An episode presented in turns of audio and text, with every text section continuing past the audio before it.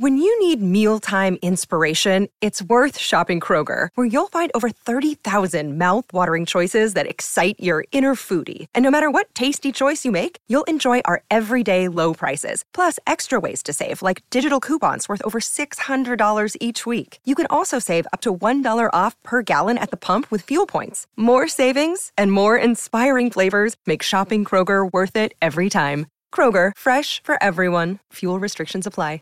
Attention BetMGM customers. Have a friend who loves sports as much as you do? Here's a chance for both of you to earn a $50 bonus when they sign up through BetMGM's Refer a Friend program.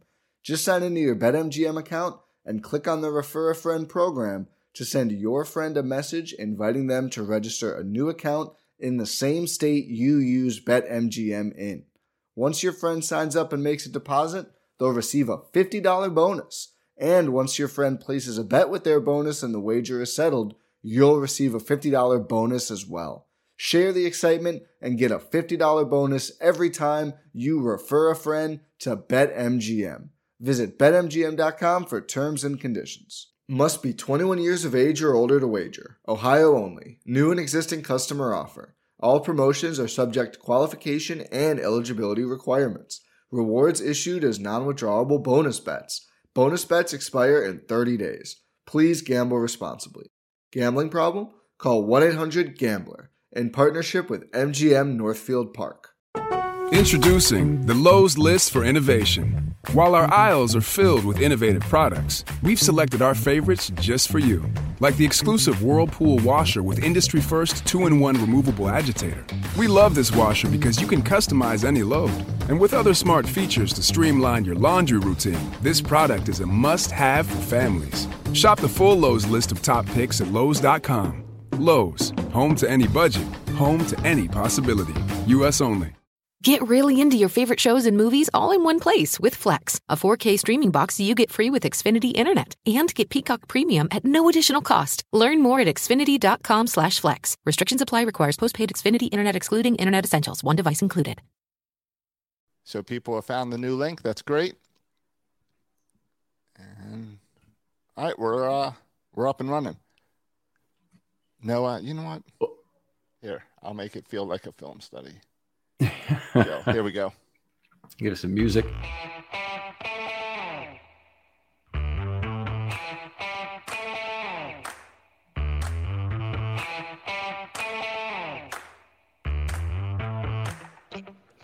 Yes. All right. Welcome to a special film study. I see everyone's already hopping online as we're coming to you live. We only do this about once a year. Ken McKusick, how you doing? Excited as hell, Josh. I'll tell you what, the football new year is upon us with the draft. Uh, we couldn't have a more exciting draft. We have two first round picks for the Baltimore Ravens entering the night for the first time since 2000 yeah. when they drafted Jamal Lewis and Travis Taylor. We have an emerging quarterback availability issue in round one coming up, which is which is just tremendously interesting. We'll talk about that with the guests and Aaron Rodgers and what that might mean. Um, and we have just a night of excitement where I don't think any Ravens fan can truly say they'll know exactly what the Ravens will do in this first round. So I don't think we could have a, a better setting for tonight. Of course. And it's live. We're always trying new things with live. So this is another new attempt where we've got a whole bunch of guests. Uh, so in fact, I'll be able to pull away, which I think the listeners like a lot. And we've got all these guests. But keep you guys, all listeners, viewers, are going to be part of the show tonight. So keep your comments in. We're going to be bringing them up and referencing them. Comments, questions, whether you're on YouTube, Facebook, wherever you're at. All of that is going to help us get through the night and be part of the show. So, Ken, why don't we introduce the guests? Absolutely. The heart of the show here. And we've got some great ones lined up. Let's start with Jordan Coe from the Situation Room. Very excited to have you on, Jordan. Uh, you have a great pod with Gabe Ferguson, who'll be on with us in a few minutes, we hope. Uh, the Ra- Ravens Situation Room on filmstudybaltimore.com. Hey, thanks for having me, Ken. Exciting to be here. Lots, lots going on. we've so many pods we've done over the years now. It, uh, it's it's been very exciting to work with you, Jordan. Very knowledgeable guy. If you haven't checked out the Situation Room, check out Jordan and Gabe on that. They do a great job, and they they're some of the most timely information. You come out. Yeah, nice speaking, correct? That's right. We try we try and keep it relevant. We try and really focus in on the games, what's happening, and get some some updates and clips out there quickly, and talk about what we're seeing on the field. All right. Uh, next guy I want to introduce is Dan Reese. Dan, you know from uh, our analytics show, which name is escaping me right now? It's by the numbers, by right? the numbers, yep. By the numbers. Uh, Dan is a fellow actuary. Uh, we talk a lot of math together. Tonight, he'll do trade valuation. We expect there'll be trades in the first round because, hey, there's always trades in the first round. Uh, but Dan is uh, marvelous at evaluating them by multiple systems and you can check out some of the most recent work he's done uh, in terms of valuing the Orlando Brown trade. But if you want to check out some really cool stuff he's done, look at some of his buy tech defensive line stuff that's on the website. Just outstanding um, big data bowl level type entries uh, that he's done. Very, very talented analyst. Dan, we really appreciate having you on. Yeah, pleasure being here. I'm I'm real excited. It's going to be a crazy night. I don't know. So what, what's the what's the thing about this night? You guys tell me now what's the what's the feeling in a night like this that's different? I think this is this year's awesome because we have no idea what's going to happen for the ravens. Most years i feel like we have you know some idea or guess where it's going to end up but this year i got i got nothing so. Yeah we got what you know five quarterbacks that are probably coming off the board before baltimore picks. You know who knows where and when that frenzy is going to land. Um, I mean, obviously, if if the two running backs, uh, Harris and uh, Etienne, come off the board before the Ravens pick, I mean, like Dan was saying, we're we're we're in we're in great position to be able to have a smorgasbord of kind of what the Ravens will get a real clear vision of what their board looks like and whether or not they think that there's value in moving back or you know they like that value of the fifth year option. You know, it, that's always been for me the big question is you know how much do they value that fifth year option versus that boat of picks um, mm-hmm. Have they changed what they've done from these that the year where they picked what 19 times in the fourth round or something?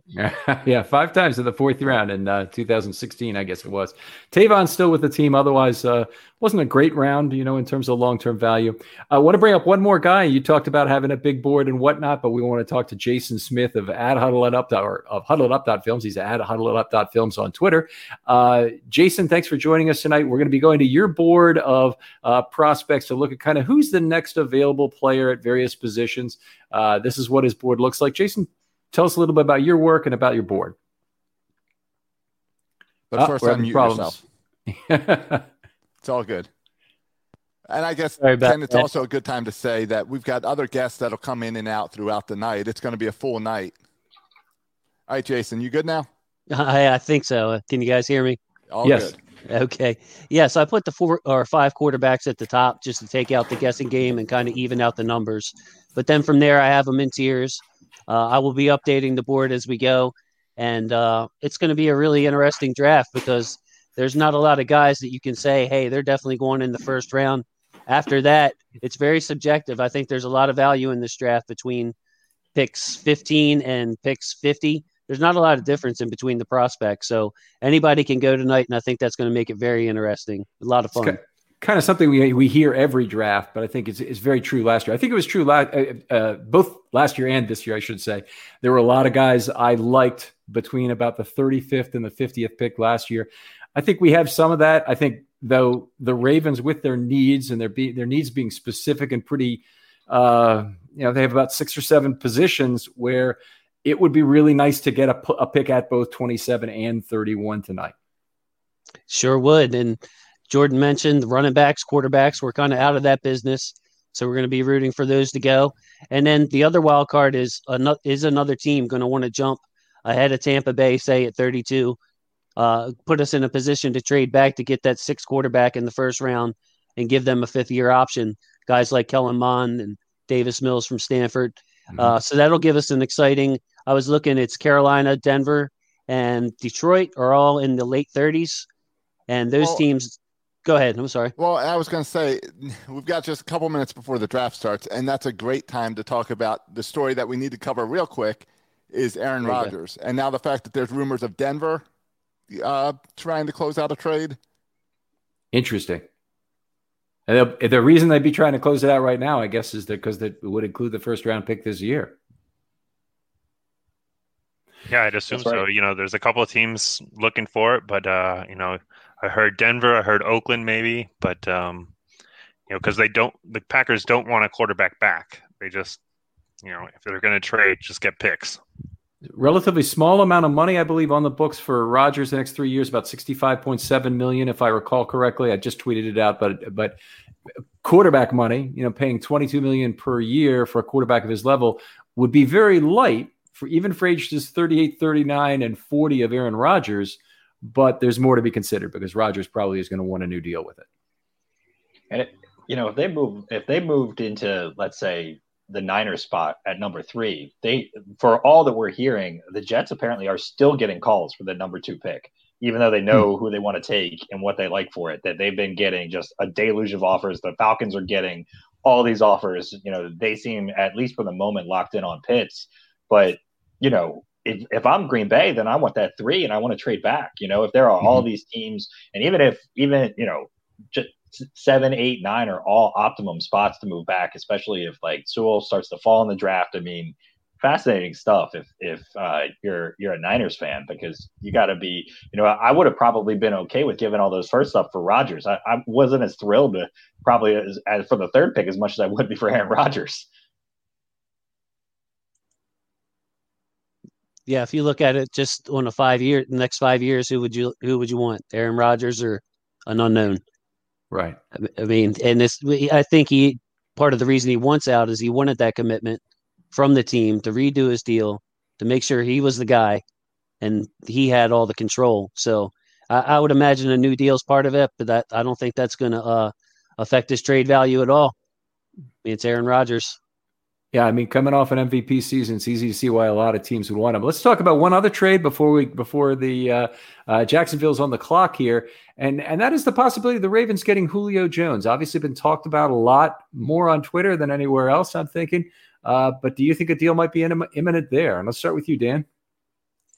I think it's it's possible. Uh, I think um, the the Falcons are in a nightmare cap situation. They mm-hmm. are so far over the cap, especially when you take into consideration uh, rookies that, that, that have to be paid um, and the money that's going to come in for uh, practice squad and things like that. So they need to make moves fast, and and they don't have a lot of contracts to um, to play around with. You know, you see a lot of teams pushing money back, but they don't have money to do it. So I think they're going to have to do something with Julio, and uh, you know, I, I think the Ravens could be in the market.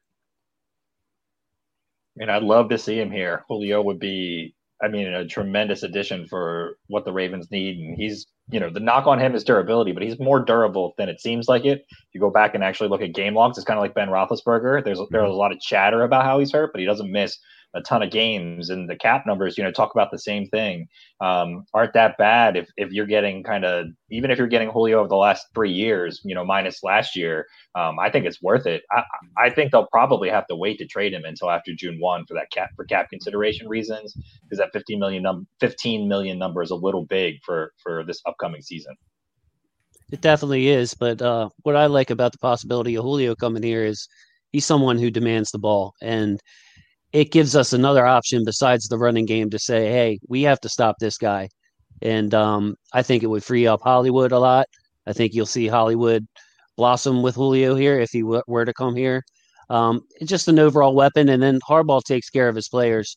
So you're talking about taking Wednesday off. I don't worry about Julio having to practice too much to learn the system. Just stick him out there on Sundays and, and he'll and he'll be good.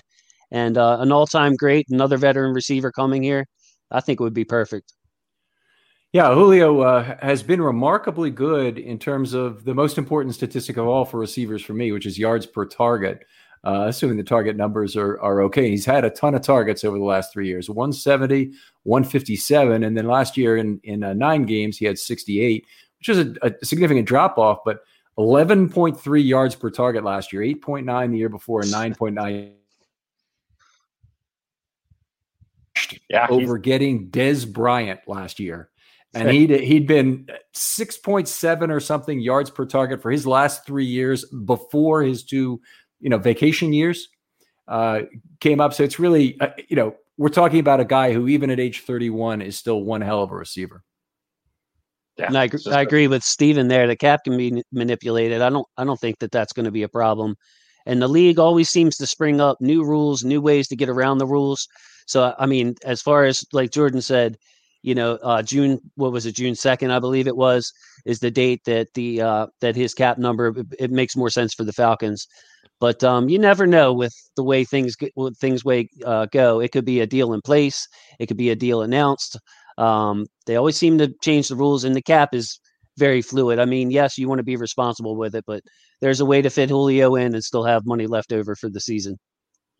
Well, and imagine a, a, world where you get two, let's say, you know, all five quarterbacks go early. Somebody wants to trade up into the late first for another quarterback. The Ravens move back twice, end up mm-hmm. with three picks across the second round. Deal one of those for Julio. Two of them are early in the second, and they get guys that they liked in that same tier of that they were going to pick in the first anyway. That'd be a dream I, scenario. You know, I, I, was trying to. My next question was going to be, what's the appropriate value for Julio? And honestly, with the money he's got on his contract and the age he is, uh, he's also leaving turf, leaving Matt Ryan, leaving that controlled environment that created a lot of those high yards per target number. I can't really put him. I, I wouldn't trade a first rounder to get him. I'll tell you that. But a second rounder, maybe that is the reasonable price for Julio Jones when you strip out the bonus money out of his contract. I would be a little concerned that Julio is going to want a new contract as well. And a new contract isn't necessarily a bad thing from a, a, cap perspective. I'm not a cap expert, but you know, with the way that you you can restructure and rebuild contracts, you know, mm-hmm. if they mm-hmm. could put them on a five year deal and kick the can all the way down the road till when we know the cap is going to be back to you know what it looked like pre COVID, then you know that's actually a win win scenario for Baltimore. Mm-hmm. Yeah, good point. Yeah, good point. We have a lot of cap room next year, uh, so it's uh, you know, we can backload that deal and and really make it work for us if we wanted to. So, but yeah, okay, he, so, he great fit. Sorry, we got to start here. Jacksonville's made the first pick, of course. Uh, we'll put it on the board here, but I'd be shocked if it wasn't Trevor Lawrence, even though I don't really see it on my screen right now. it's Aaron Rodgers. Aaron Rodgers. there you go. Good pick. yeah, it, will be it'll be stunning if it's not if it's not Lawrence, right? I mean, yeah. this this one was, you know, uh, the NFL does a great job with its production. I don't understand why the first pick does not have to be submitted at the time of the start of the draft, and they get an extra right. ten minutes there. But uh, here we are. well, today's a great day for them to hold it off because who knows? Jags might have traded for Aaron Rodgers. That would have changed go. everything in the last second. But yeah, I'm down in Jacksonville, and they've been selling these jerseys for for months now. Oh, really? I, I read something crazy with these jersey number changes that if you are a player that wants to tra- change your jersey number and there is an allotment of jerseys that are out there already with your number, you have to buy those back from the NFL no. in order to change your yep. number. Mm-hmm. Yeah. yeah. I've heard that before so, for like, sure. So so like if Lamar wanted to change his number to, you know, whatever, like some crazy number because it's allowable, he would have to buy up all the non-sold Lamar Jackson number eight jerseys. The, the problem is it's the sold Lamar Jackson jerseys that should have to be bought back. I mean, it's, it's the fans who already invested in in the number eight and now he wants to be number 14 or whatever. I mean, uh, yeah, that would be bad. so my question was how is how is Jacksonville selling Lawrence jerseys if he doesn't have a number yet? I guess they put the number one on there, like they hold up on the screen. Yeah, it's it's the number one, and it's a lot of unofficial jerseys that are going on down here, or it's hmm. it's shirts about Trevor Lawrence. I don't think the Jags okay. themselves are selling this stuff yet, but they're not hiding it. We're going to likely hear some dogs in the background tonight. It'll yeah. be on my end probably when it happens. It's this year, you're this what time, Jordan, but it will happen otherwise. Want to bring in Gabe Ferguson here. Just introduce him before we get the first picks off the, on the board here. Uh, Gabe, how you doing from from Ravens Situation Room? Hey guys, thanks for having me here. Um, I'm doing pretty well. Just got caught in some traffic, so sorry for the late arrival. It's all right. We're uh, we're we're just discussing the matters of the day here, the Aaron Rodgers trade, and uh, you know how you feel about the draft new year and that sort of thing before we get the first pick up. Well, I'm always excited for this day. It's like Christmas for me. You know, all the potential, all the all the fun things are going to happen. Um, but I'm I'm mostly just looking forward to seeing where, where these defensive players are coming off the board. I think that's really going to influence the the whole nature of the draft because it's pretty much offense heavy on the first end of it. But then if we get some early defensive players going, it's going to really shift the dynamics. And the Ravens are in good position to take advantage of however it works out, I think. Mm-hmm. Are, are you expecting the Ravens to take? Um, who would you? Let's hear from each of you on who you expect the Ravens, the first two positions taken for the Ravens to be, whether it's tonight or tomorrow. Start I think. I think we'll see offensive line, whether that's OT or interior, or maybe someone who can play both, maybe like a swing kind of guy. Um, I think that's definitely going to happen in one of these first two picks. Um, it could be a second offensive lineman in the second pick. I wouldn't shock me to see that happen. Hmm. All right. How about you, Jason? I agree. I think offensive line has got to be one of them. And then I'm not sure for the second one because when you talk about needs, you have to balance uh, future needs as well as this year. So you look at the depth at all the positions. I could see them wanting to get in on a corner or safety, but offensive line and edge obviously stick out.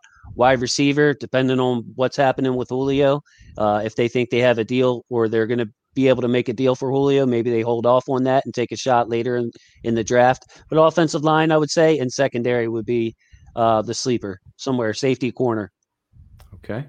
Pretty much covered all your bases there. That's good. There you go. Yeah. What, what, do you say, Dan? Uh, I think uh, offensive tackle is where they go first, and then my bet is a uh, drop back and then edge. Offensive tackle, edge. Okay, there you go. And Jordan? You know, I think it's going to be wide receiver. Given all the chatter and and kind of all the focus that seems to be kind of placed there, um, you know, offensive line is a spot, especially with the trade of Brown, that they're going to have to take a guy in the first two or three picks, mm-hmm. um, if not the first one. But I think the wide receivers who I go with next.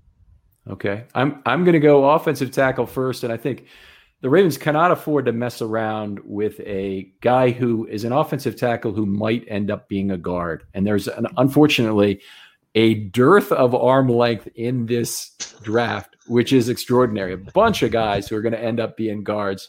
Uh, T Rexers, uh, well under 34 inches, some of them under 33 inches uh, that just it doesn't seem to me like they, they, can end up being offensive tackles in the NFL. Although some of them are very good linemen, like Liam Eichenberg of of uh, uh, Notre Dame. But it's it it just doesn't make sense to me for the Ravens to draft a guy like that when your need is tackle. You draft a guy who has the arm length to play tackle from among this place. And there are still a, a number of good players there. Um, you know, one of the highest rated players in this game uh, uh, in this draft, though, is Slater who's got 33 inch arms. Penei Sewell's got 33 and a quarter inch arms. That's way below, you know, the 34 and an eighth, which is generally the, about the median for NFL offensive tackles. Uh, to me, that's that's a that'll be an area. If I have to pick a second position where I think the Ravens will draft, I'm going to go off the board with a non-standard one. Say I think Trevon Moehrig of uh, TCU is a guy they might go after at safety if he's available at uh, at 31.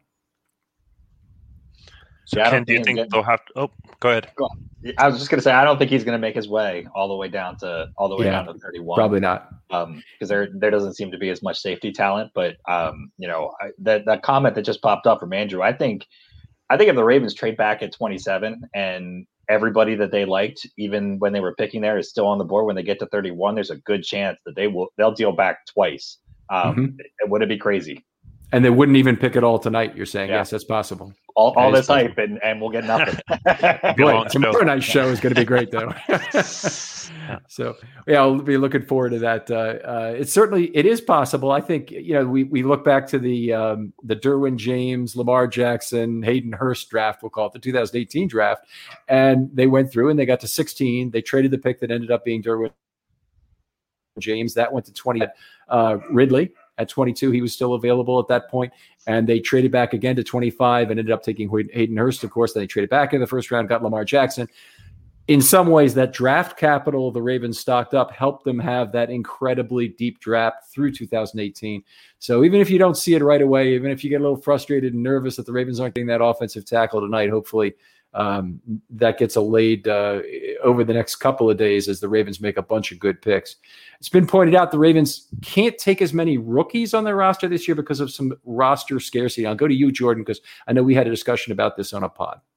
Yeah, you know, this is th- that'd be the one thing I think that would stop them from trading back twice, because then you'd be looking at at least four more picks. The Ravens are sitting at what eight or nine picks now, mm-hmm. um, and by my count with the roster, you know, they're already at like 47 ish. And that's without the additions of an edge guy. It's without the addition of a right tackle like Villanueva um, or uh, Kelly from from the Titans. They're going to bring in. I think they'll bring veterans into both spots. So then you're at 49. All of a sudden, you bring in nine more guys. Plus, the Ravens always carry an undrafted guy. Plus, sure. maybe another veteran. That's that's tight. Um, I'm interested. I think that they might kick those picks down the road into 2022 um, in a way that we haven't seen them do in other drafts if they if they do move back. What about what about that, Gabe? In terms of resetting the draft by trading picks to get picks for next year.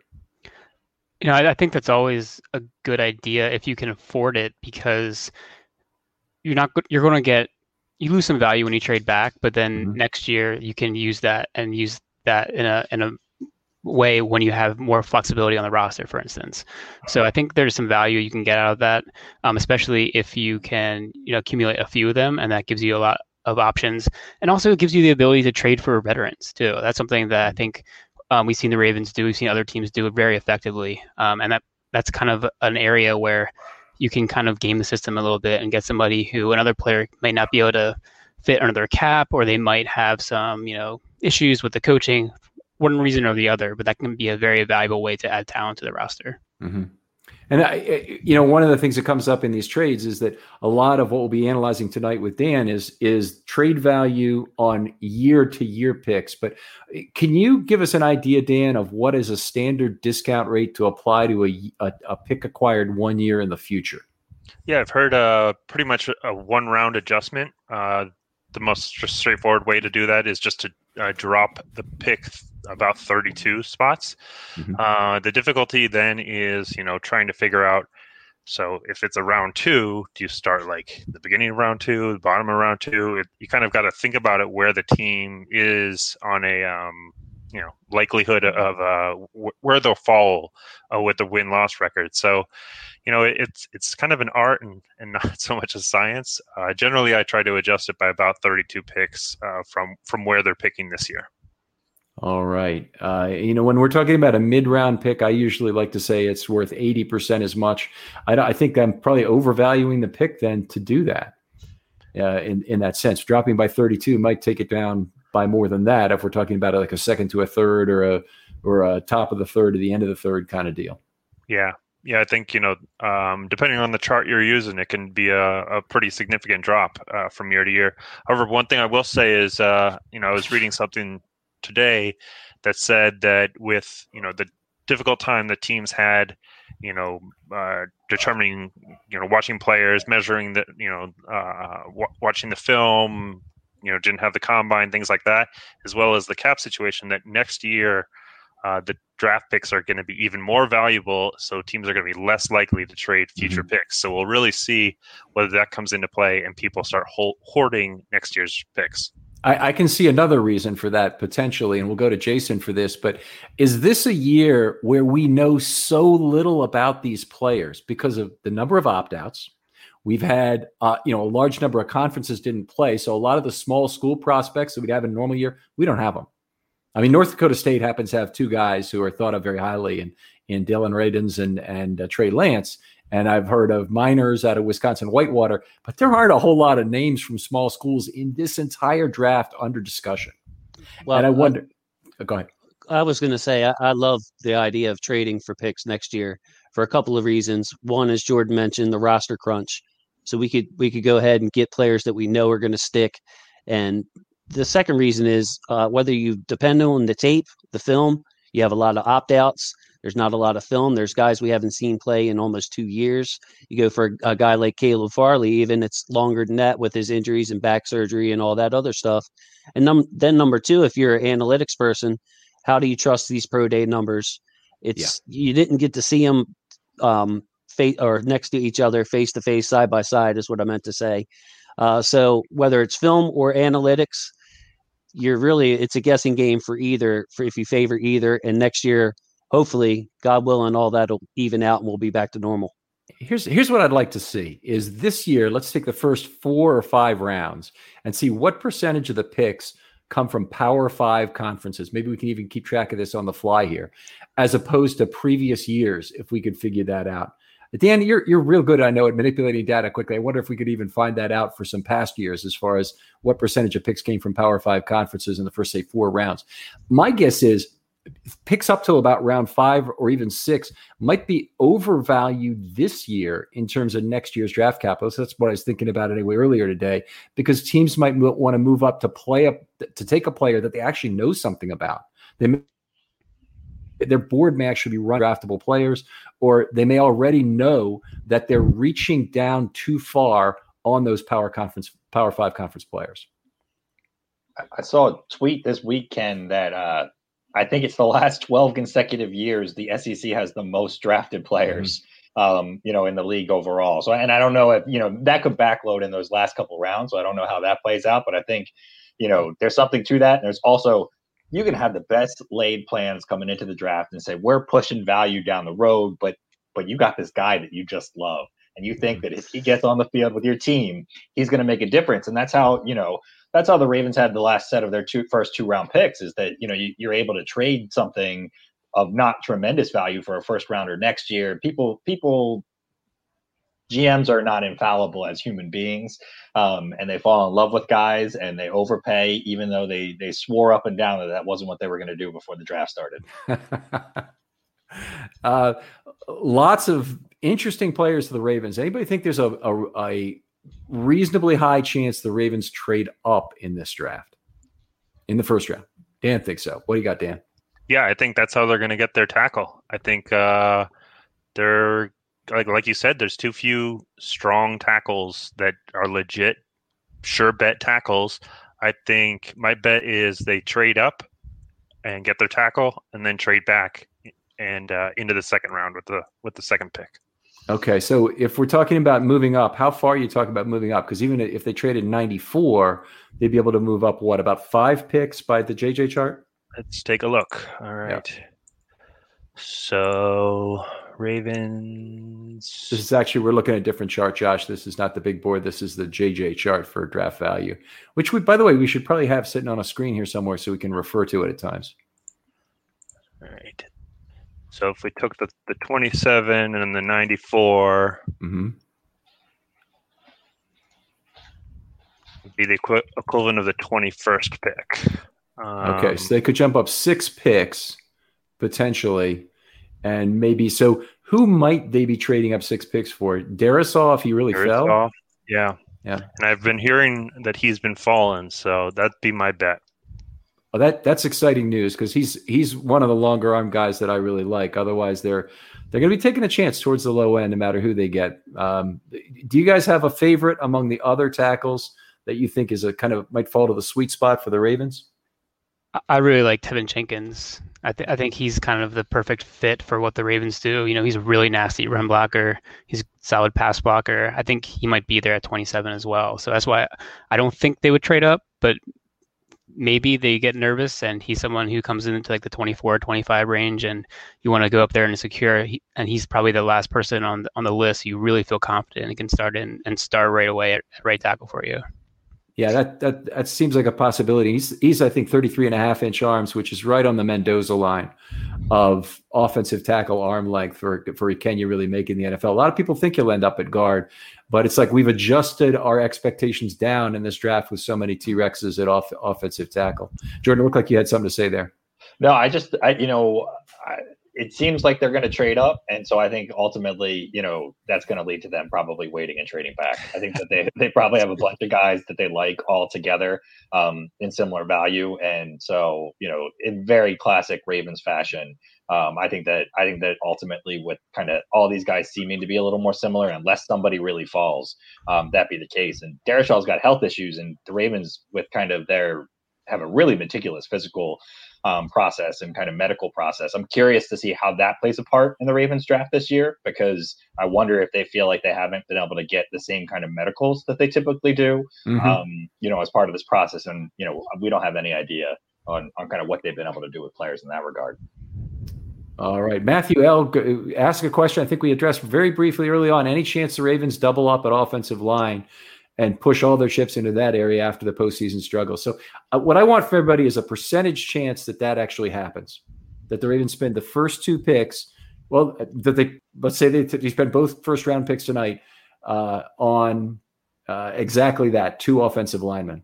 So I suggested this earlier when you said what the first two picks might be. So I think it's definitely possible. I would I would say twenty five percent chance. I, I, twenty five. I think, okay. I think with the trade of of Orlando Brown, you had you have a need as you starting need basically. We already were going into this with potentially a need as, a, an interior lineman. So if the right players are there, I think there's definitely a good chance. I mean, obviously there's other needs. There's edge. There's wide receiver. That's why I only put it at 25%. But I think you could potentially use two starters on the offensive line. So I think it could definitely happen. Okay, so let's hear from you, Jordan. What do you think? Yeah, I was going to say 15%, but you know, it'll depend on. I, I think it'll depend on a lot of these. Some of these guys that have health questions around them, and whether or not they they buy into their health or they don't. Jimmy Dean hits you up on exactly 15% as well. How about you, Jason? I'm going lower. I'd say 10% for a couple of reasons. One, Tyre Phillips. I really think that they like him. Their tendency uh, to play him last year showed that. And then number two, the numbers games with Mekari, Powers, Bredeson, uh, Colon Castillo. I think that they're going to like their in-house options. I think if anything, they're going to want one guy, uh, maybe for the future, uh, that can play. Teven Jenkins is a guy I think we could trade up for because he could play tackle or guard. And uh, after that, I, I, I don't know. I think there's other places we can go. Okay. How about you, Dan? Yeah, I think 10% sounds about right. I think there's just too many different combinations out there. It probably is even lower when you think about all the different, you know, iterations and combinations that you can have. So, uh, but I'll, I'll stick with 10% too. I'll go. I'll go with under ten percent, and I don't. I don't really know if the number's five percent or eight percent or whatever. But I'll say under ten. Uh, part of the thing that'll happen will be there's a lot of pressure and animosity that can build up in the draft room if you spend your first two picks on offensive linemen. I mean, just you have defensive coaches that are there and offensive coaches, and um, the way that I've heard the 2003 draft drama talked about in in uh, uh, the first round. First, Rick is in here. It'll be no surprise in just a second, I'm sure. Uh, really was one of of Billick versus the rest of the organization, and the, the rest of the organization really wanted Terrell Suggs, and they valued him higher. And even though the phone call and Byron Leftwich, I mean, thank God it didn't work out. Uh, but they they traded back up to the into the first round at number 19 to get Boller, and of course, uh, history judged that set of moves. But I think it was a case of he really wanted something. So we're 26 minutes in, and we're we've got the first pick officially. I'm with Jordan on that. Every year, Jordan, I say the same thing. Why can't you know we just start with a pick? I mean, I like the hoopla and all that other stuff, but all right. So Trevor Lawrence is the is officially the number one okay. pick. We have the the uh, the hugs and kisses going on. By the way, this is a good time to mention we're not going to tip picks tonight. So the network will have them up here uh, before us, and you'll have other sources you can get the picks from when you see the next teams on the clock. Uh, oftentimes, even though the pick has not been announced, um, there are sources for them. We prefer you don't tip them in the YouTube chat as well. Um, but uh, but anyway, we're we're gonna keep that TV experience for you, so you can hear whoever's at the podium announce that pick and get the pleasure out of it. Some highlights here, huh? Yeah. So, is there anything that you guys think? Uh, what what's Lawrence going to struggle with? Because I haven't looked at the quarterbacks very much. I know he's very talented, and there's a lot of positives with him. Are, are there any negatives? Uh, what are the negatives for Lawrence? Anybody know? It's got to play with the Jaguars. That's a good one he can be a bit too aggressive at times. I think um, make a little questionable throws that he might not get away with in the NFL that he was able to get away with in college. That would be that would be my biggest criticism. Other than him, that other than that though, I think he's pretty much one of the better quarterback prospects we've had in the past 20 years. So he's I think he's going to be very very good in the NFL yeah, he checks all the boxes, you know, kind of physically in terms of like talent, but also like size and, and, and all of that. So it's it's hard to say, but you know, it's gonna like Gabe was saying, it's gonna happen between the ears if it does happen. If he gets too aggressive or you know it doesn't come together there, but um, it's hard to see him not at least being decent when he gets the NFL. does, does anybody feel like the, the, the point that Dan made really has a lot of cogency here because um, he'll be playing for not a recruited offensive line at Clemson. Clemson can get who, essentially whoever they want to play offensive line for them. Uh, the Jacksonville Jaguars cannot, and they especially cannot once they've invested the draft capital in Lawrence himself and whatnot. Uh, is that franchise ready to put its eggs in the in the Lawrence basket in terms of uh, getting him all the pieces around him? Primarily, I'm saying on the offensive line to make it work. I think that's where it starts. I, I think that if you have a young quarterback and Burrow is a shining example from last year, you you better protect him. I mean, you can worry about the defense a little later, but you want you want the kid to be able to grow to have some confidence. Give him a line, give him a good tight end, decent running game, and and start from there. And you know, if you have to play uh, shootouts, uh, that's where you want to start with a young quarterback. Let him give him a chance to score and build the rest of the team later. It's a conundrum. I mean, obviously, you want to have that line first, but you only get to pick first or have a position to get a quarterback like Lawrence once every decade uh, well, maybe more if you're a team like the Jaguars. So you have to take the quarterback and then build up that offensive line. I, the, I, go ahead. I was going to say, I think some of that's just a wild card too, though, because you know, even with Burrow last year, you know, obviously the line for Cincinnati wasn't great, but you know, his accuracy was vastly worse than it seemed like it was going to be coming into the season. Um, and you can put some of that on the offensive line, but you also have to make some of those throws in the NFL. Period. You can have you can have the best offensive line in the league, and you're still going to be under pressure more than you were in college. And so it mm-hmm. goes to show you that you can be the best. You know, we've seen this year after year. You can be this perfect or great NFL quarterback prospect and just bust.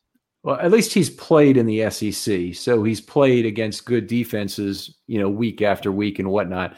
Uh, you know, that is a question I think for for some other quarterbacks. Trey Lance has has done a wonderful job of protecting the football in his college career. I happened to watch the uh, Central Arkansas game where he finally threw, his first interception. He had 30 and one in his college career. The one came in the in the single fall game they had uh, this last year. But uh, boy, I mean, part of that ability to protect the football so easily is the fact that your offensive line is giving you a lot of time. It is, yeah. and there's going to be growing pains. Uh, you know, you just want to give them a chance to see the field and not not be in a position where he feels rushed. You want everything. You want him to to get the timing down. So let him make his mistakes. And uh, you know, for me, I think the offensive line goes, a, a, a, especially tackle play, and uh, goes a long way into that. You don't, you he wants to have confidence in his blind side that he's going to have the time and uh, to make the throws. Yeah, this as one of the interesting things because the small school prospects are not very well known, but Dillon is protecting the blind side of Trey Lance at a small school for his whole career, and it's now you know one of the top offensive tackle prospects in this draft. Uh, that's a that's a real luxury to have, and and uh, we've seen. I, while I love what Brown did at left tackle, I think Stanley was even better at allowing Lamar to seamlessly float out of the pocket to the right by not letting th- that uh, that opposing defender get his hands on him. Pick is in for the Jets at number two. Any doubt about who this is? I don't think I don't think there is. I'm a little surprised that there hasn't been more consideration about who this pick should be, but I think everything I've heard is going to be Wilson.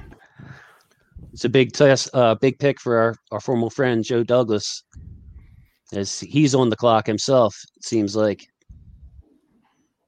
a lot of complaining this last year about the Jets uh, thought to be tanking for much of the year. Then they ran that all-out blitz that that allowed the Raiders to beat them in a game, and then they still lost the number one draft pick overall. So the team kind of rallied around a new defensive coordinator in part. Uh, after it was Gregg Williams who was fired right after that play. Yep. Yep. All right. Well, anyway, oh, the first round will be interesting here. One of the things we're going to try and keep up on is is how positional availability changes as we go through this first round, and obviously, the more quarterbacks, the better. The more running backs, the better. What a, who who are some other players that the Ravens should be very happy are taken in front of them? Now, go with us, Jason. Uh, I'm good. Yeah, running back and quarterback. I mean, we want to see those go off the board. Um, other than that, I, I really don't have a preference because uh, best player available. If it's a guy like Barmore on the defensive line, I'll take him. If it's Moehrig, I'll take him. So uh, there's not a lot of stress for me from that standpoint. I'd like to see a six quarterback, and I'd like to hear Etienne and and Harris's names called. Other than that, uh, it's pretty. It's more relaxing than usual for, at least for me this year. Yeah, I'm still hoping the the Raiders make us happy with a bad pick the way they did with uh, Arnette last year because that really changed the nature of the first round. And then it was the Seahawks picking right before the Ravens who took Jordyn Brooks. Uh, that was kind of a weird one. Yeah, they're going to be. Line? Go ahead, Jordan. Sorry, I was just going to say they're going to be two picks before the Ravens pick at 27 that we're all we're, we're just going to be stunned by. That's your, that's your over under. Yeah. So Zach Wilson officially is the number two pick to the Jets, uh, BYU quarterback. Go ahead and take him off the board here too. So uh, yeah, I was with Jordan though. I, I was surprised that teams were all in on Zach Wilson, or the Jets were as much as they, as much as uh, was reported. It was no secret, and uh, you know I like Justin Fields. There are questions about him. I've I've heard one read and check down, and everything was called for him. But uh, when you run a four four, there's a lot you can do with a quarterback, uh, and especially you know uh, a lot of plays don't go as they're drawn up. So you have that four four speed, those broken down plays, those free first downs that he could give you. I'm rooting for Justin Fields a lot. I, I you know, I I just uh, I like him. So uh, you know, as far as the football knowledge is concerned, people know more about him than I do, but I, I like him as a player for sure. You think the Niners are going to take him? Or, or Aaron Rodgers. This is uh this this is the exciting part of the draft, I think, right here, right? Send him home. Our first moment of drama, right? right, right. Essentially. I heard the uh, 49ers were pretty much out of on Fields. They were it was down to the other two. Mac Jones. Yeah, and Lance.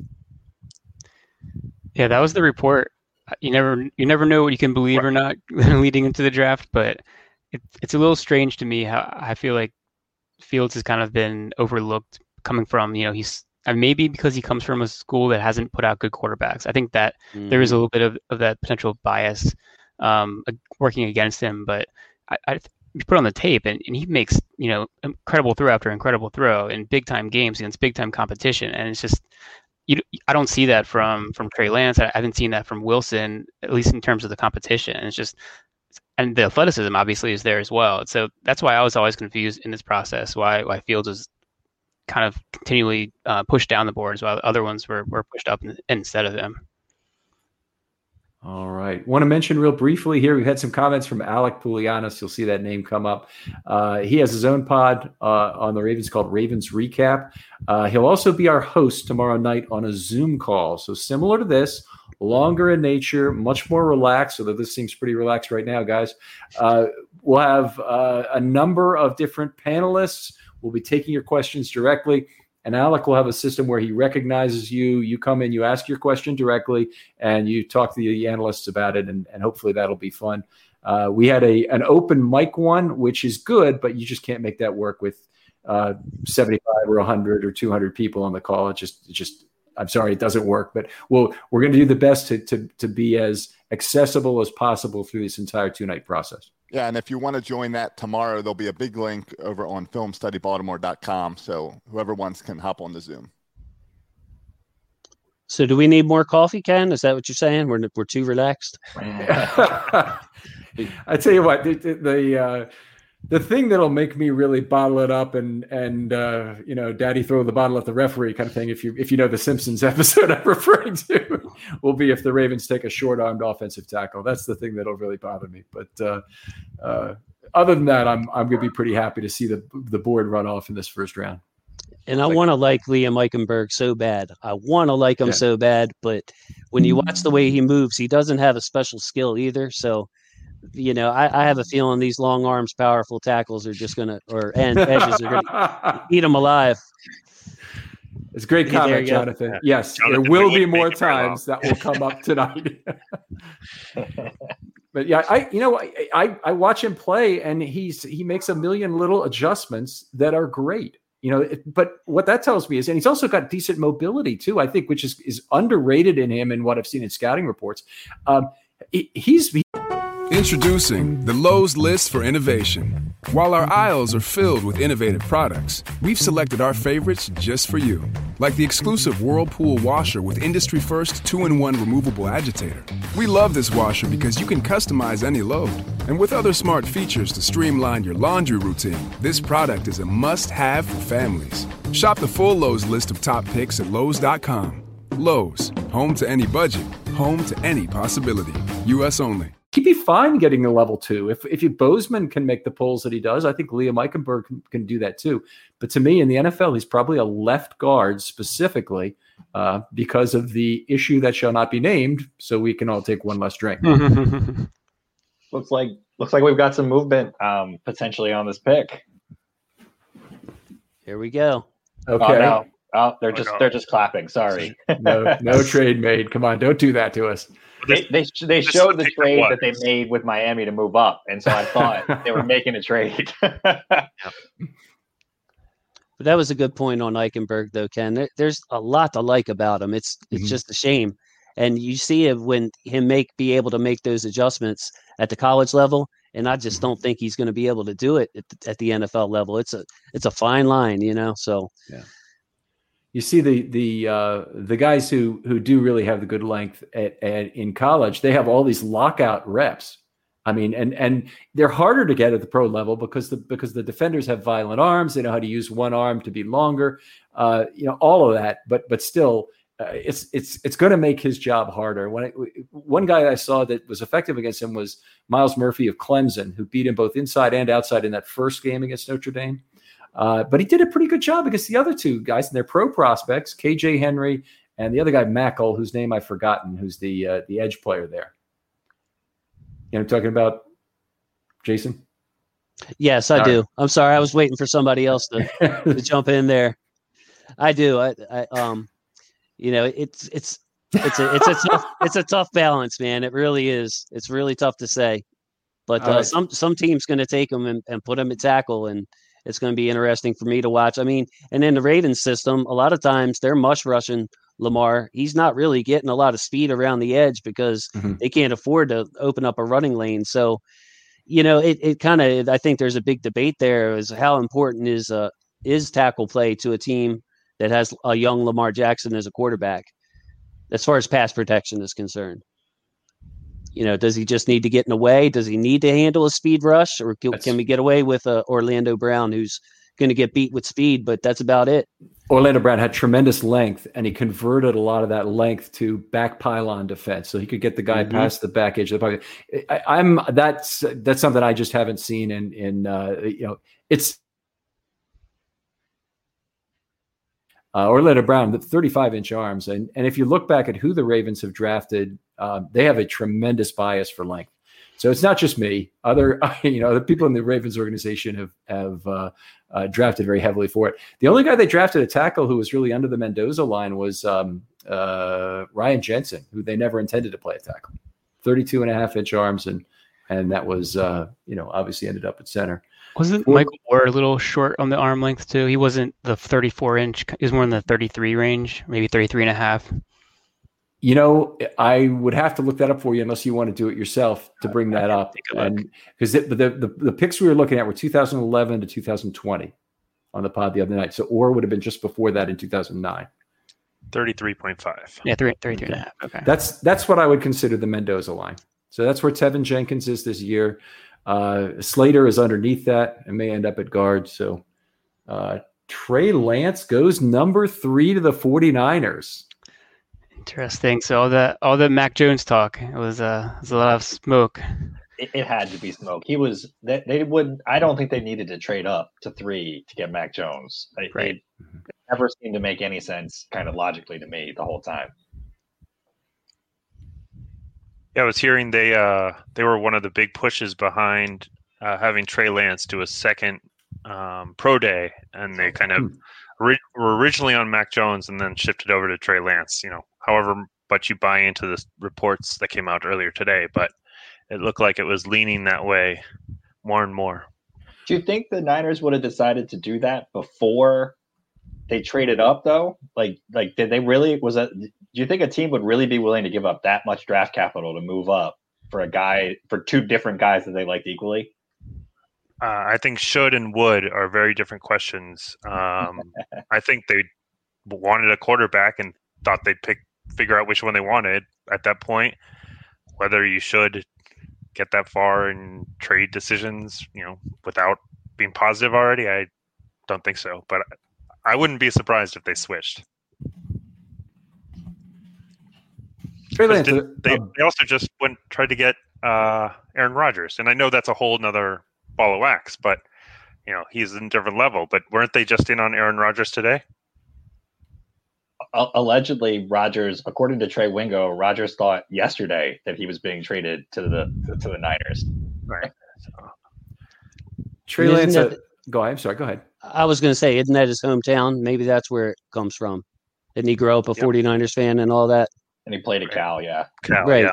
Right. Had so small-handed Alex Smith drafted ahead of him and kept him in the green room all that time. That was that was a fun draft to watch back then. So uh, let's hear from you guys for for the minute while we're not really sweating all these picks as they go through here. What was your first draft and and, and the first one we followed very closely from the couch? I'm going to start with you, Dan. Oh, I don't know. Uh, you know, I, I, I've gotten more and more and more into it recently. Uh, you know, since I've been joining in the analyst discussions and Twitter discussions. So, you know, I, have watched uh, as a fan, but never in in the depth that I've done the last couple years. So, how about you, Jason? For me, it was the first one, but the one that I remember the most is the uh, the 1998 draft where we took Duane Starks, passed on Randy Moss.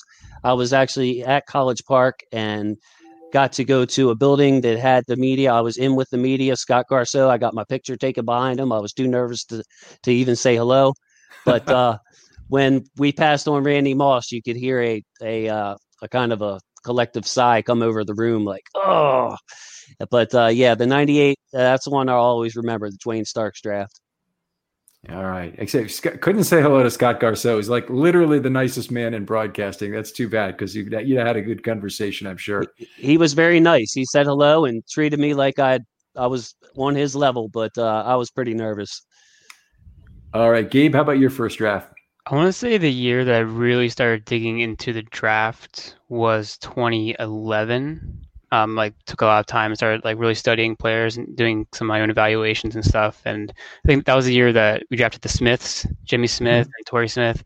And I was I was pretty excited about that because I was a big Jimmy Smith fan. I was really pumped that they were able to get him there in the end of the first round. Did anybody else think he was going to say because he was a fan of the Smiths? All right, how about you, Jordan? It was probably the Kyle Boller year. Um, mm-hmm. You know, I was I was still in college, and that was the first year that I, you know, really, really, it really drew my attention because it seemed like, you know, the whole kneeling and throwing through the uprights and all that buzz, and you know, two first round picks that year um, to go with it. You know, Suggs that Suggs was also that year, right? That right? Am I? Mm-hmm. Yeah, Suggs was yes. also that year. Mm-hmm. So. Um, I was really getting into Madden at that point. So that was a high water mark for me, really getting into the the Ravens, the NFL draft. All right, that that certainly was a great one, and and Ray Lewis really remade his media appearance that day, his commercial appearance. He came back and he was in a bunch of commercials during the draft uh, about basically mistreating rookies which is which were all kind of funny. Uh, but uh, but yeah, that that the Suggs Boller draft, I doubt there'll be ever another first round drama like that for the Ravens. I'm not talking about the it, that was interesting and weird drama as opposed to the great drama of getting Lamar Jackson late a couple years ago, three years ago. And I actually met Ovie Mughelli uh, a few years ago on on a different unrelated football thing. So, mm-hmm. so he also is a, a guy that was drafted that year too. That's a good one too. All right, we got 240 left here on the Falcons pick. Any they take? I mean, Pitts. Pitts is their guy, right? That's what that's what the word on the street is. So we'll see if they stick to it. The pick is in now, so they didn't trade it. So that means they probably it's probably Pitts if if they they'd really have to do something funny otherwise. But uh, but they could have traded that pick in theory. A lot of people thought they were locked in there at number four. Did you think that was true? I thought they would trade it. Um, I, th- I, thought it made the most sense. You know, if they're not, they're committed to Matt Ryan. I think you either take a quarterback or you trade it. I'm not. I'm not sure about drafting a a position player like Pitts, who's I mean he's a great player, obviously, um, but I'm not sure about the value here at four. Let's go back to the previous question, Josh, if you could, about offensive tackles, because uh, yeah, there there it is. So he, he, I, am sorry, and I cannot pronounce your name. Uh, it's on the screen right now. I'm gonna I'm gonna butcher it, but I'll do my best. Sardar-Rudin Siddiqui uh, talks about taking Dan Moore in the fifth round as a developmental offensive tackle. There are a fair number of devel- developmental offensive tackles in this game. Uh, Dillon Radunz uh, would probably fall into that category, although he's moderately polished. He really hasn't played against competition. Spencer Brown, the off the charts relative athletic score guy. Um, Forsythe would be another one. I think Walker Little probably falls into this category as being a you know a bigger guy uh, who's to me more of a developmental guy. Who else do you think falls into that category, uh, Jason? Spencer Brown is my guy. That that that's that's the that's the person that I think by next year will be very very good. He, he just needs some experience coming from a small school, but everything about that guy and I, I was sold finally on the Senior Bowl. Just watching how easy he moves. He doesn't just have long arms; he uses them well. And uh, Dan Moore is a guy that Dan Moore Jr. I have on my board. He's number 161. Um, definitely a guy I would look at as well. So I, I think that's a good suggestion there. All right. Oh, uh, we have Kyle Pitts as the official pick at number four, going to the Falcons. So that's that's a done deal. Um, Gabe, I hear you. I hear you. Saw you nodding your head there to um, uh, what Jason was saying. Do, do you yeah. have any thoughts on that to add? I love Spencer Brown too. Like he, he's definitely someone who really got my attention um, like Jason was saying at the Senior Bowl, you know, he really proved himself. I think he, he's not just somebody who's who's got the size; he also has some some technique. He was better in the in the run game than I was expecting. Um, I think he moves really well and he uses his body well. I mean, there's times where it's hard for someone that that long to kind of get the leverage you need. But mm-hmm. I think mm-hmm. he bends well for his size, and the, the, athleticism is is really off the charts for someone like that. And I think we've seen in the past some of the players who have that type of athleticism um, can get drafted in the mid rounds and come and be really really good NFL players. Uh, one question comes up that's specific to the Ravens. And remember, we're Ravens centric coverage here whenever we can do this. But are the Ravens in a better position than other teams to draft? Spencer Brown, possibly even using a pick as high as 31 or something where they trade down to the second round. Are they in a better position to draft him because if they sign Alejandro Villanueva, they would potentially have 2021 covered and be able to wait for him? Yeah, I was going to say as of today, no, but if Villanueva is coming to town, yes, absolutely.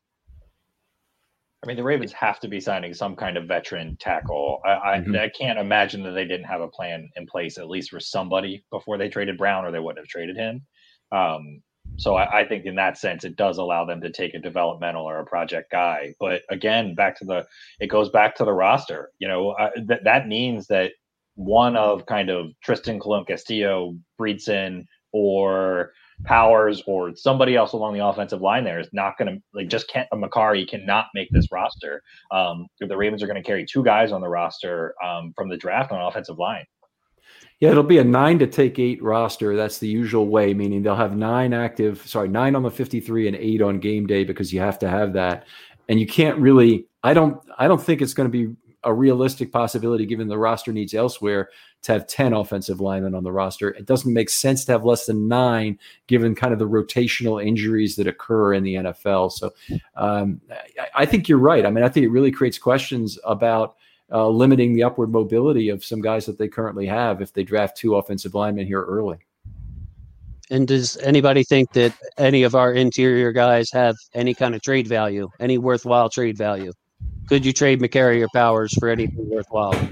Those are the two guys you would you would look at trading. And are you saying could you trade one uh, for for a sixth round pick? Maybe that's not enough for me to really get excited about it. But uh, but yeah, I, I think it would be something like that if if you really thought realistically about it. That's kind of what I had to sense. Nothing worthwhile. I mean, you could probably right get a six, pile. right? Sorry, go ahead, Jordan. No, I was just gonna say, yeah, that's not. I was just echoing you. Yeah, not worthwhile. You know, mm-hmm. I, would rather. I think they're valuable enough. They've shown enough to to be better than what we, we're gonna get from a six round pick. Yeah. Powers um, will be entering year three. Mekari entering year three. Um, those guys specifically have a little more value than a seventh round pick. A seventh round pick or a conditional seventh is usually the standard amount of currency needed to, to get a fourth year player who the team might otherwise cut. Or sometimes it's an exchange of such players. The Ravens have done that in the past too. But uh, uh, okay, want to see the big board again? Let's do that. Well, we've got a chance here with Jason. And uh, anyway, it's if trading a guy going into year three, you got a better chance to get slightly more than a seventh round pick. And you see on the big board in the green there, I have round one in any draft, and there's not a lot of those guys here. Phillips is the one guy you see there uh, that could drop because of the injury concerns, but anybody in the green there should go round one any draft. And then those guys in the blue, those are guys that um, I'm really high on Terrace Marshall. Um, so that's you're not going to see another board probably with him that high. But uh, the guys in the blue are if they they drop far enough, if they get close to the Ravens draft, are guys that I would consider trading up for, including uh, Koramoah, who is a linebacker, which we have plenty of.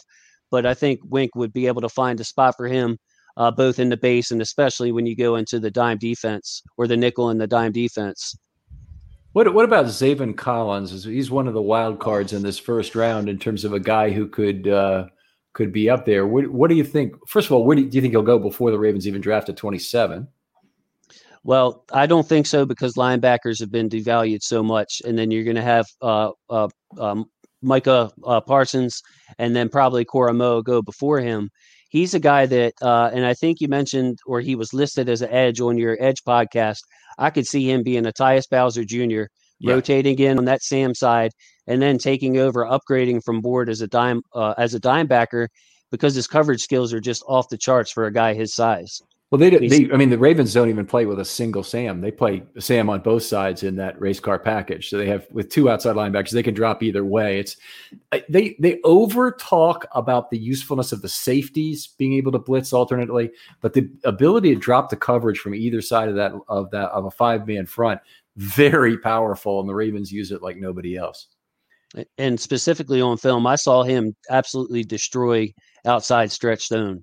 So mm-hmm. when you're talking about a team like Cleveland or uh, Tennessee, he shoots a gap. He's very decisive with what he does. Just an overall excellent, excellent football player. He would be higher on my list if it was a, a need, but I, I still couldn't take him out of that first or second column. Actually, would you? Do you think his snaps would really come as an outside linebacker though for the Ravens, or or do you think he'd be still used standing up inside? I think that he could play. I think he's big enough to set the edge uh, if if needed to be in the run game. And then, um, you know, as far as the pass rush, you're not going to get much out of them, but you don't get much out of Bowser as far as pure pass rush either. So that's why I could see him working with Bowser really well, um, where you can match both of them up. And like you said, maybe put them on rush end and it gives you more flexibility to drop in that spot as far as uh, instead of having a guy like Ngakoue or a pure pass rusher on that side. All right, got the number five pick in from the Bengals. Any doubt about who this is? What do you think, Jordan? doubt, right? Yeah, I mean, it could be Sewell or it could be Chase. I, I mean, the Bengals are probably going to take Chase because I feel like the Bengals make non line decisions. I, I, I, think they're not. I, you know, I think that they're going to take the playmaker over kind of the foundational piece that we were talking about earlier. When you got to, we were talking about when you're taking a quarterback early, you got to be able to protect him. You got to give him time. You got to let him develop. Um, you know, the Bengals strike me as the kind of team that that don't care about that kind of thing um, and didn't you know they spent money last offseason and it was all in other places and not on offensive line. Um, and so i think in that sense they might not be prioritizing it. This wouldn't be as bad a pick as say john ross. No. But i think as an indicator that tells you where where they're going to put that value. And i mean chase is going to be I don't want him in the AFC North. If, if, if, if all things being equal, I think he's going to be tremendous. Um, you know, and but they really should take an offensive tackle. They really should. the The only thing that I would uh, would help me understand it better is the chemistry that Burrow and Chase already have. I mean, if if you think if you want to go uh, highest floor, it's Chase to me. You haven't seen tonight's full play. So there are a couple of, I mean, it, it wouldn't be a head scratcher to me if they did take Chase, but they have to prioritize, like you said, Jordan, the offensive line at some point in this draft. and you know this would be a great spot for it. Obviously, hey, how about a trade back? How about a trade back and acquire more picks? Eh, let's let's toss this out here now while we're waiting for this next pick to be in here. But Dan, what do you think about the possibility of bringing Hayden Hurst back now that the Falcons have Pitts? Oh well, uh, I don't know how he would feel about it, but um, you know, I think he would be a decent. Uh, is he still on the on contract in rookie He's contract? Still, I believe so. So he'd be he'd be entering his fourth season. I don't know whether the Falcons picked up his fifth year option yet or not. Okay, well, that'd be Imagine pretty. They would. Yeah, that'd be pretty nice. Uh, nice cheap option for the third. Uh, I, th- I think the third tight end spot is a little overhyped. Uh, I think it got a lot of attention last year because we lost a starting tight end, but um, but I don't think it, the it, it's a as big of a need as a lot of people um, talk about it to be. Um, so so I think it'd be nice, but I don't think it would be a game changer. So. But how often do you get through a season with playing your tight ends as much as the Ravens do, with both guys being healthy the entirety of the season. That's that. You know, I, am one of those guys that thinks that the Ravens made a mistake not carrying a fourth tight end last year to begin right. with, um, to get him ready. And you know, they. I, I, mean, Boyle. I don't think Boyle isn't durable, but um, oh my gosh, Ja'Marr Chase that mm-hmm. suit. Yep. Was- Sorry, that suit um, you know, I, the durability is my concern there. That you're just going to need three tight ends over the course of a full season. Could completely agree. And and if the injury had been instead of to Boyle to Andrews and had been more visible in terms of the big hole left in the Ravens offense, then people would have understood the need to have that additional pass catcher. As it was, Boyle was was admirably replaced by a combination of scheme and Tomlinson in terms of of uh, getting the right players in the right place. But the, the Ravens did a bunch of things to make that right. Ja'Marr is officially the five pick here uh, to the Bengals. Anybody have anything to say about that? Well, I, I think that Cincinnati has some real weapons on offense, and and that's not something I love to see in the division. Um, obviously, we talked about the offensive line, and I think that's still going to be a weakness for them. But you can potentially get someone top of the second round who can come in and you know be serviceable. I think they can maybe. They had um was it Jonah Williams that they picked um mm-hmm. last year? So you can put him at left tackle. I think you can put someone else at right tackle, and you, and you you have a you have a decent line there. Um, not a great line, but I don't know if the value of taking a tackle is greater than the value of someone like Chase, who's just an electric playmaker. Well, I'll, I'll defend the Bengals the Bengals just a little bit here. I had Chase as my number one non non quarterback on the board. So if you want to say best player available, in my opinion, it was Ja'Marr Chase. Um, obviously, they have a lot of needs on that team. Wide receiver is down at the bottom of the list. They already have Higgins. They already have Boyd. Auden Tate showed something. Uh, they had a little, I think Michael Thomas was his name, a little slot receiver that gave us problems. Um, so yeah, wide receiver is uh, you know pretty far down there in my opinion on their needs. But if you want to go best player available, I'll just take a shot at defending them by saying that. But uh, but yeah, they need some tackle help. They need to need some help somewhere on that line. All right, now it's finally starting to get interested because the first GM has just finally gotten pissed about all the picks taking too long. Has made their pick already. Miami has got their pick in at number six. Who do we think it is? This is a wild card, right? I mean, maybe Waddle. You know, he's the guy that really has been moving up the board. You know, obviously connection to Tua. You know, DeVonta falling due to size, etc. Potentially, you know, that be that be who I guess. I think it's going to be Penei Sewell here because mm-hmm. they need some offensive line help too. And you know, I don't have Waddle as a top ten player. He's right outside of that for me in this class. Um, but I think you have the, you have the opportunity to get the best offensive tackle in the in the draft, and I think that's a good pick for them. All right, Alec Poulianis agrees with you. Uh, what's your bet? Sorry, Jordan. What's your bet? Sorry, I, Jordan. You said already, right? Yeah, Jason. Yeah, Waddle. I, I think it'll be Waddle. I, am going with Gabe on this one. I think it's Sewell.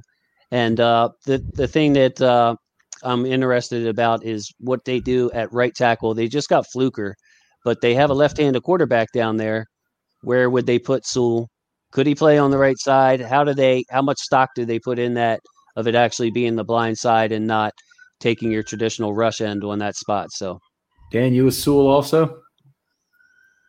Uh, no, I would go with uh, Waddle probably. You go with Waddle. So we got two Waddles, two Sewells. I'm going with Sewell, and the reason I think is I think they had two draft cards prepared. And happen here, and they said, okay, if if they don't put Sewell, in, we're rushing to the podium with Sewell, and we're going to show him. we had planned to take him already. If you didn't take him, it's like the jerk store called, and they're all out of you, kind of thing. So, uh, so anyway, that's what I think has probably happened here, based on on how quickly they made that pick and how they're not making phone calls about it. But maybe it's another guy. It, it, it make, makes like, sense. It felt like Sewell, at least in the mock draft world, was sliding a little bit up up to this point too. So it, it'll be interesting if, let's say, Miami doesn't take him, Detroit trades back, and then you know Carolina for whatever reason also doesn't take him. Um, you know that's interesting from the Ravens' perspective. All of a sudden, you've got the tackles all sliding back um, and whether or not that gives them a shot. To, you see Darrisaw or Jenkins being available when the Ravens get to 27, regardless, because all some of these other guys went earlier. I, am just afraid what it ends up meaning is that that the rush starts at a different place, but it's still well before 27. And it could even embolden some teams to trade up. Somebody who might not think they have the draft capital for an offensive tackle this year could be emboldened to trade up to a spot where they're the team that gets a, a, dropping Sewell to number nine or number 10 or whatever it could be at the very worst. Um, uh, or, or a Darrisaw at say 16, if you were to fall that far. Uh, so I, I'm, I'm afraid. So, so you want this to be Sewell? I do. I want this to be Sewell, I think, or not just for my prediction to be right either, just, just because I think I want. I do think Waddle would be a great fit though, Jordan, even though I lean Sewell. I mean, he would, he would be a great fit for that offense. Quick, quick passing game, he's he's perfect for it. It will it will be interesting if it's not Waddle to see where some of these wide receivers start to go too. Um, Jaylen Waddle, it is. Ah, there you go. He's the pick wow, at there number you go, six. Jordan. Good call. Put him on your fantasy board right now. That's a that's a fourth round pick, third round pick. He's gonna he's probably gonna catch 80, 80 passes this year from the jump. He's ready. Uh oh, looks like we were ready to put uh, Penei Sewell on the on the board here, but it's actually Jaylen Waddle. We'll we'll keep that film ready for the next couple picks here. I think Detroit might be the first team today to trade back coming up next too. Uh, they've got a lot of holes to fill. They got a new GM that loves some of these future picks. They dealt with their quarterback. You know, obviously, you know you're going to get five years out of whoever you're taking right here. But if you're if you're looking to move back, and you you know you think Carolina is going to be offering the same, maybe you take a deal here if you're Detroit. I'd like to see him take a quarterback. Just just go for it.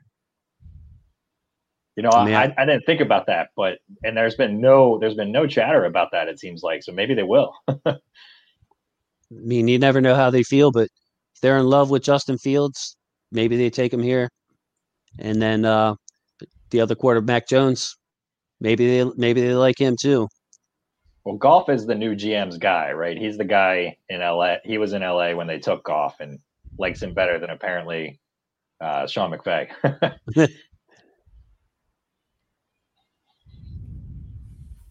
Definitely an electric punt return we're seeing on screen here from Waddle. Actually, that might have been two. No, it's one. It's one punt return we've seen for the second time. now it's That Tyreek was a great Hill. one. Yeah. They- They're doing this thing where they're showing these guys and then they're showing comparable NFL player clips. So if like you look up, you think you're looking at somebody, and then all of a sudden it turns out you're looking at an NFL player. You can definitely see the similarities, though. Yeah, definitely. He's quick. He's quick as a hiccup. He might not have that that long speed all the time, but uh, but yeah, I, I would say if if I'm drafting a fantasy receiver or rookie receiver, he's he's looking good already. I think he's going to catch a lot of passes from the slot. Could could he have been a problem for the Ravens to integrate in their offense given the lack of size otherwise that exists? I mean, presumably if he's if he's taking uh, Boykin's spot in particular, the problem is even more acute.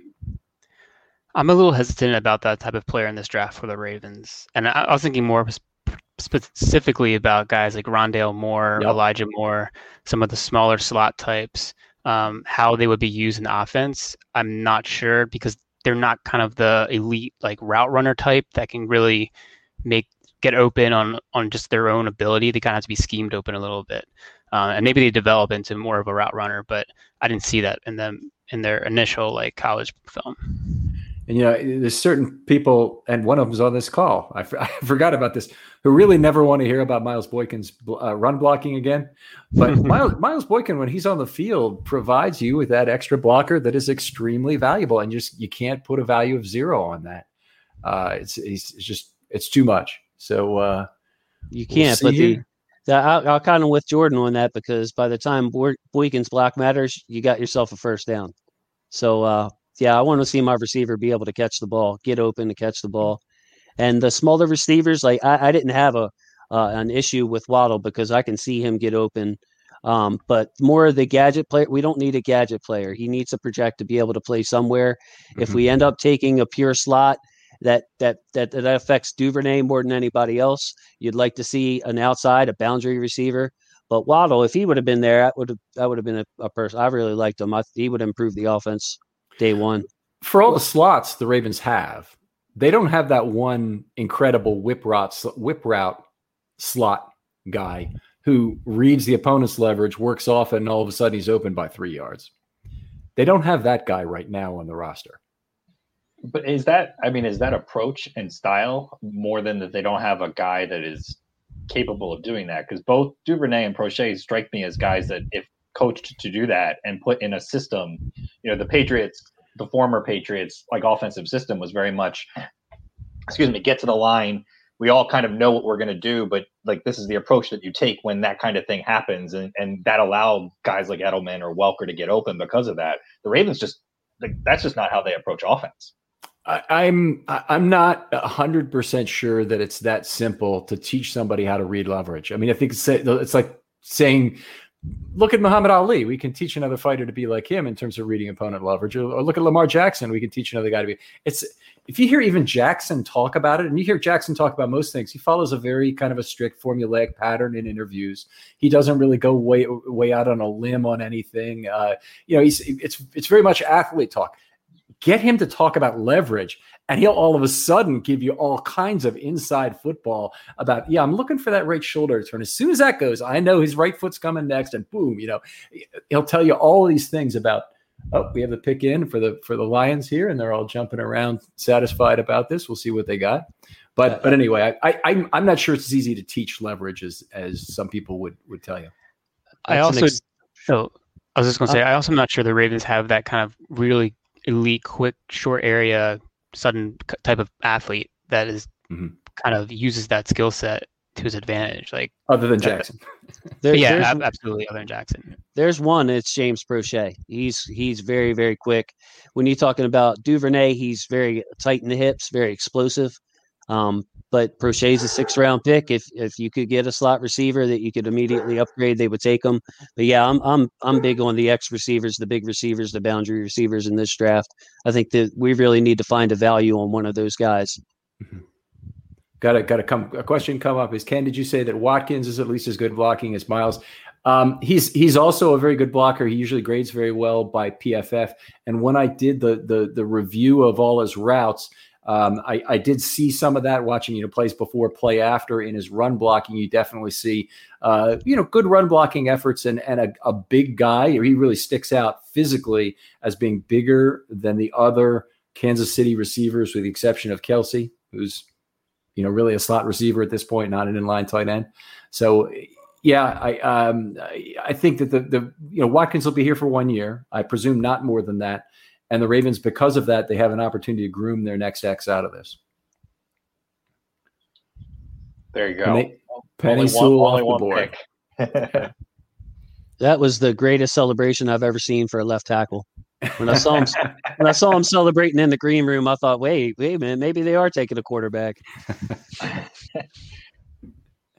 you know, one of the guys I'm wondering when we're talking about wide receivers, if if DeVonta Smith falls past, and I don't think he will, but if he gets past the Eagles, if he starts to slide a little bit in his draft, and whether or not, you know, he falls to let's say the late teens or maybe even 20, do the Ravens try and move up for a guy like that?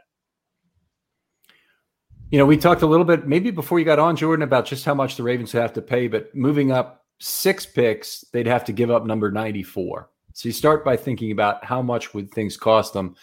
Uh, I just don't see them going that far to get somebody. As much as they might like to, I think they're they're priced out above 21 on anybody. One of the uh, I, I, saw this online, so I'm not sure where they picked, but one of the chatter was around this idea that they could trade to Minnesota spot, deal both of the firsts, and move up to where Minnesota's picking and get Minnesota's second back. So basically, they they just would use the capital to move up and then have a little bit better of a second round pick than they originally had. But I'm not sure where Minnesota picks. I'm trying to pull up the draft order now. Can, can you evaluate that one for us, Dan? And I'm not yeah, helping right now. 14 and 78 for 27 and 31. Um, there we go. Oh, that's All amazing. Right. So pretty spot on. Um, 20 points off in JJ uh, with the um, Minnesota giving up a little bit more. Uh, so Minnesota would be team A here. They would give up 1,300. Uh, Ravens would be team B, and they'd be giving up 1,280. Um, so they'd be giving giving up a little bit less. They may have to throw in a little bit more to get that done. Um, if you look at the other ways, though, uh, either Rich Hill or the uh, the one by over the cap, uh, Fitzgerald Spielberger, uh, which is a lot more level. um, the uh, you know the Ravens would be giving up a lot more. So depending on where the teams land, you know, on, on these charts, it definitely seems like a a pretty balanced trade. All right. So Fitzgerald Spielberger, we we talked to Brad Spielberger on a recent pod. It's really worth listening to because he does a great job looking at age and war and cap cost and relating those things by team. Ravens are in extremely good position in relative to those things. They have a very young team. Uh, they're they're not spending their cap on a bunch of older players uh, that are are completely out of gas, like some teams are. Uh, and and it, that's that's work that's really worth reading. I don't completely buy into the the valuation system, which basically says Mister, if you have 15 Mister Irrelevance, you can trade them for the number one overall pick. So that's the kind of the counterintuitive component to it.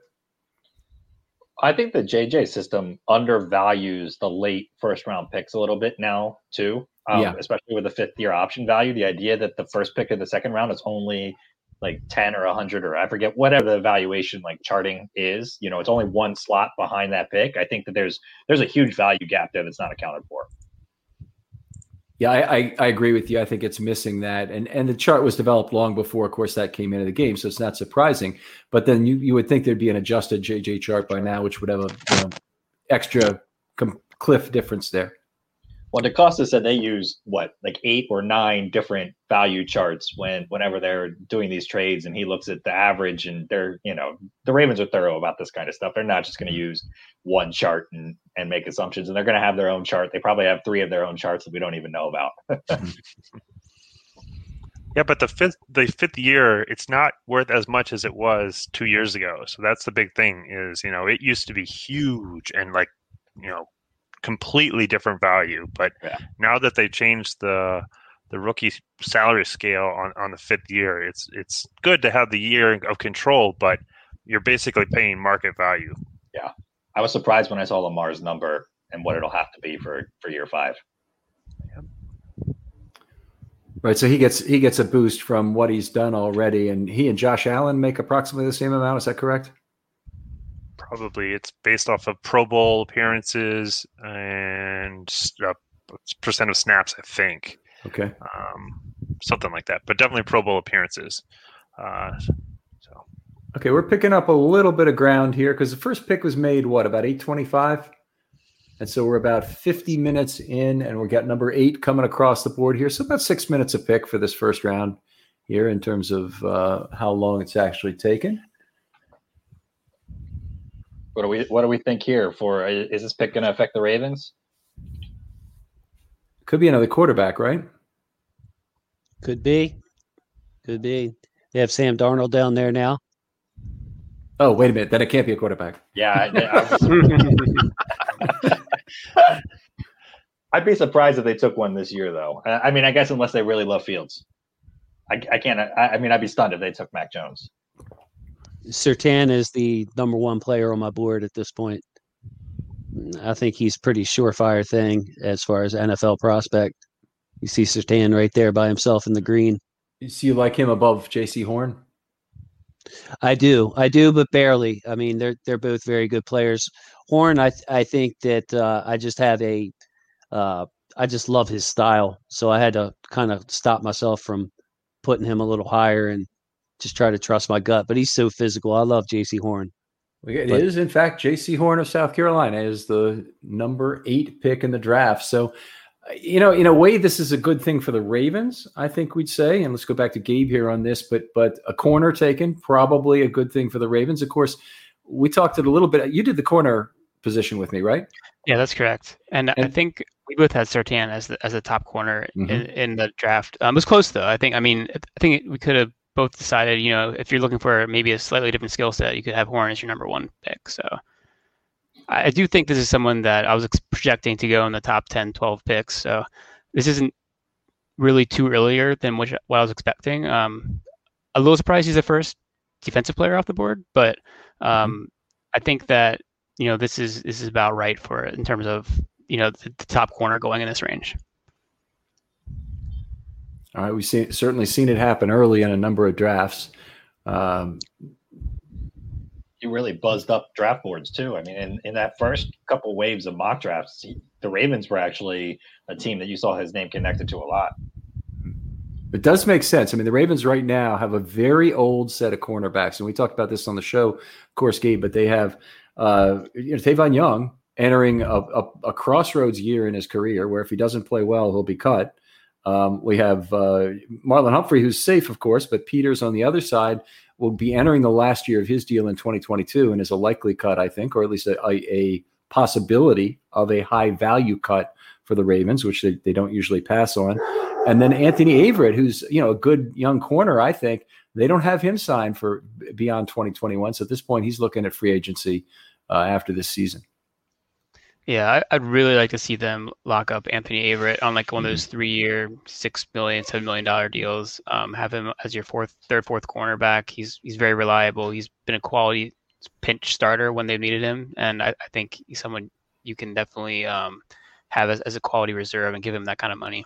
Love that idea, and I didn't even mention Jimmy Smith. Also, of course, is only on a one-year deal, and that he's he they go down to Jimmy Smith depth immediately. It's like the the fourth play of the year. They seem to be having Jimmy Smith enter the game every season here, and and uh, and they need him, and he's great. And all their alternative plans like fall apart immediately. You know, get him to play safety, get him to cover tight ends. He's going to do this or that for us, and all of a sudden they need him on the outside again. Yeah, but you know, Humphrey gives you that flexibility to move inside, and Peters is younger than. I mean, he is down to his last two years, but I think he'll mm-hmm. he will be younger than thirty when that contract expires. So another contract wouldn't be completely out of the question um, from Baltimore's perspective if they if they still like him. And, and for whatever reason, Marcus Peters does not seem to have friends in the the network of the NFL as a whole, as he's been traded already twice, even though he's a tremendous playmaker.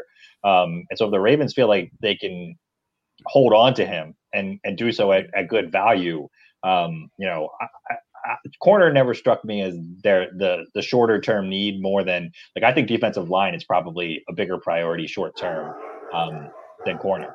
Right. I, know I would agree with that. And that's there there aren't many options at on defensive line in this draft. There'll always be options at cornerback as you go down the draft here, but I'm afraid that there'll be run on a run on defensive line fairly early in this draft that that will take out the uh, decent talents that that would fit the Ravens' need. The Ravens also have a problem because it's not it's a good problem to have. The three tech is the position they seem to have dealt with reasonably well right now with a young player in Madubuike, but they don't have a nose tackle. The next nose tackle to step in has not worked out for several years in a row with Broderick Washington, Daylon Mack, people like that. And now they've they've still got to continue finding him as that position continues to get older for the Ravens with Ellison and uh, Williams. One Pierce was kind of clogging up some of that opportunity. I think with a lack of of there being a guy to step into that. The Ravens, mm-hmm. you know, we talked. I, I mentioned on UDFA's earlier. If there's a team that I trust the Ravens to be able to go out or if there's a team I trust that, to go out and find a nose tackle in at a value position in the draft or mm-hmm. undrafted, it's the Ravens. It, it, that and running back. You know, it, I would not be the Ravens get to the board and Harris and, and Etienne are both on the board and the Ravens take one of them, I'll be pretty disappointed for the same reason. You know, Edwards, Collins, they've been able to go find guys off of other practice squads or undrafted and make hay yeah. out of it. So um, those would, you know, defensive tackle, not as much. You know, you, you, want guys that can create pressure and rush, and Barmore can do that. Um, so I think that's a uniquely interesting thing for this team, too. Yeah, stylistic fits definitely been an advantage for the Ravens uh, all the way through this. You did the running back show, that's uh, great stuff. So, and uh, people should go back and take a listen to that if you if you'd like to. Go after this draft, I guess people will have less reason to do so. Yeah, you know, I, I I, I just I'll be really surprised. I, I I'm a huge as much I I don't care much about Miles Boykin's run blocking and I and I and I think Gus Edwards is really underrated. Those are probably my two the two things that stick in my crow that I hear from Ravens fans. And Gus Edwards needs an opportunity like just give the man touches and he will grind out five yards. It doesn't matter where it's on the field. It doesn't matter how he's going to do it. It, it get he just gets it done. I, I love the guy. Well, the, scheme is wonderful for doing that for him, and Jackson is wonderful for creating a lot of those opportunities too. Because defenses have a lot. I mean, if Najee Davenport goes to the Steelers, it won't mean the same thing for their offense as Gus Edwards being here. Hey guys, uh, while we're waiting for Denver to get their pick in, if you guys could all take a moment and whoever's still watching the stream to share the uh, share the YouTube link out there. We got suspended from YouTube for uh, for showing highlights. So Uh-oh. we got kicked Mercy. off of YouTube. So we've got a new stream up and running um, that will be up on filmstudybaltimore.com in a moment. Or if you go to our YouTube page, it is back up and running now. And uh, you, you tr- transferred us over there somehow, or do we have to well, no, log out? No, we're all good. Okay. We're all good here. We're still broadcasting. We've got 48 people watching. Um, we just won't be doing highlights anymore because apparently YouTube even monitors when there's no sound and just a video playing on the side. Okay, so, fair enough. We'll be careful so, about that. Yeah. So anyone who I guess you can't hear me if you uh, if you got kicked off because our stream got suspended, but if you refresh, you'll see there's a new there's a new stream there. So hopefully everyone will get back. Just share it on Twitter and let people know we're back up and running. And uh, Facebook, for some reason, hasn't kicked us off. That's the one I was expecting to get kicked off today. Nobody builds 5G like Verizon builds 5G because we're the engineers who built the most reliable network in America. And the more you do with 5G, the more building it right matters. The more your network matters. The more Verizon engineers going the extra mile matters. It's us pushing us. It's Verizon versus Verizon.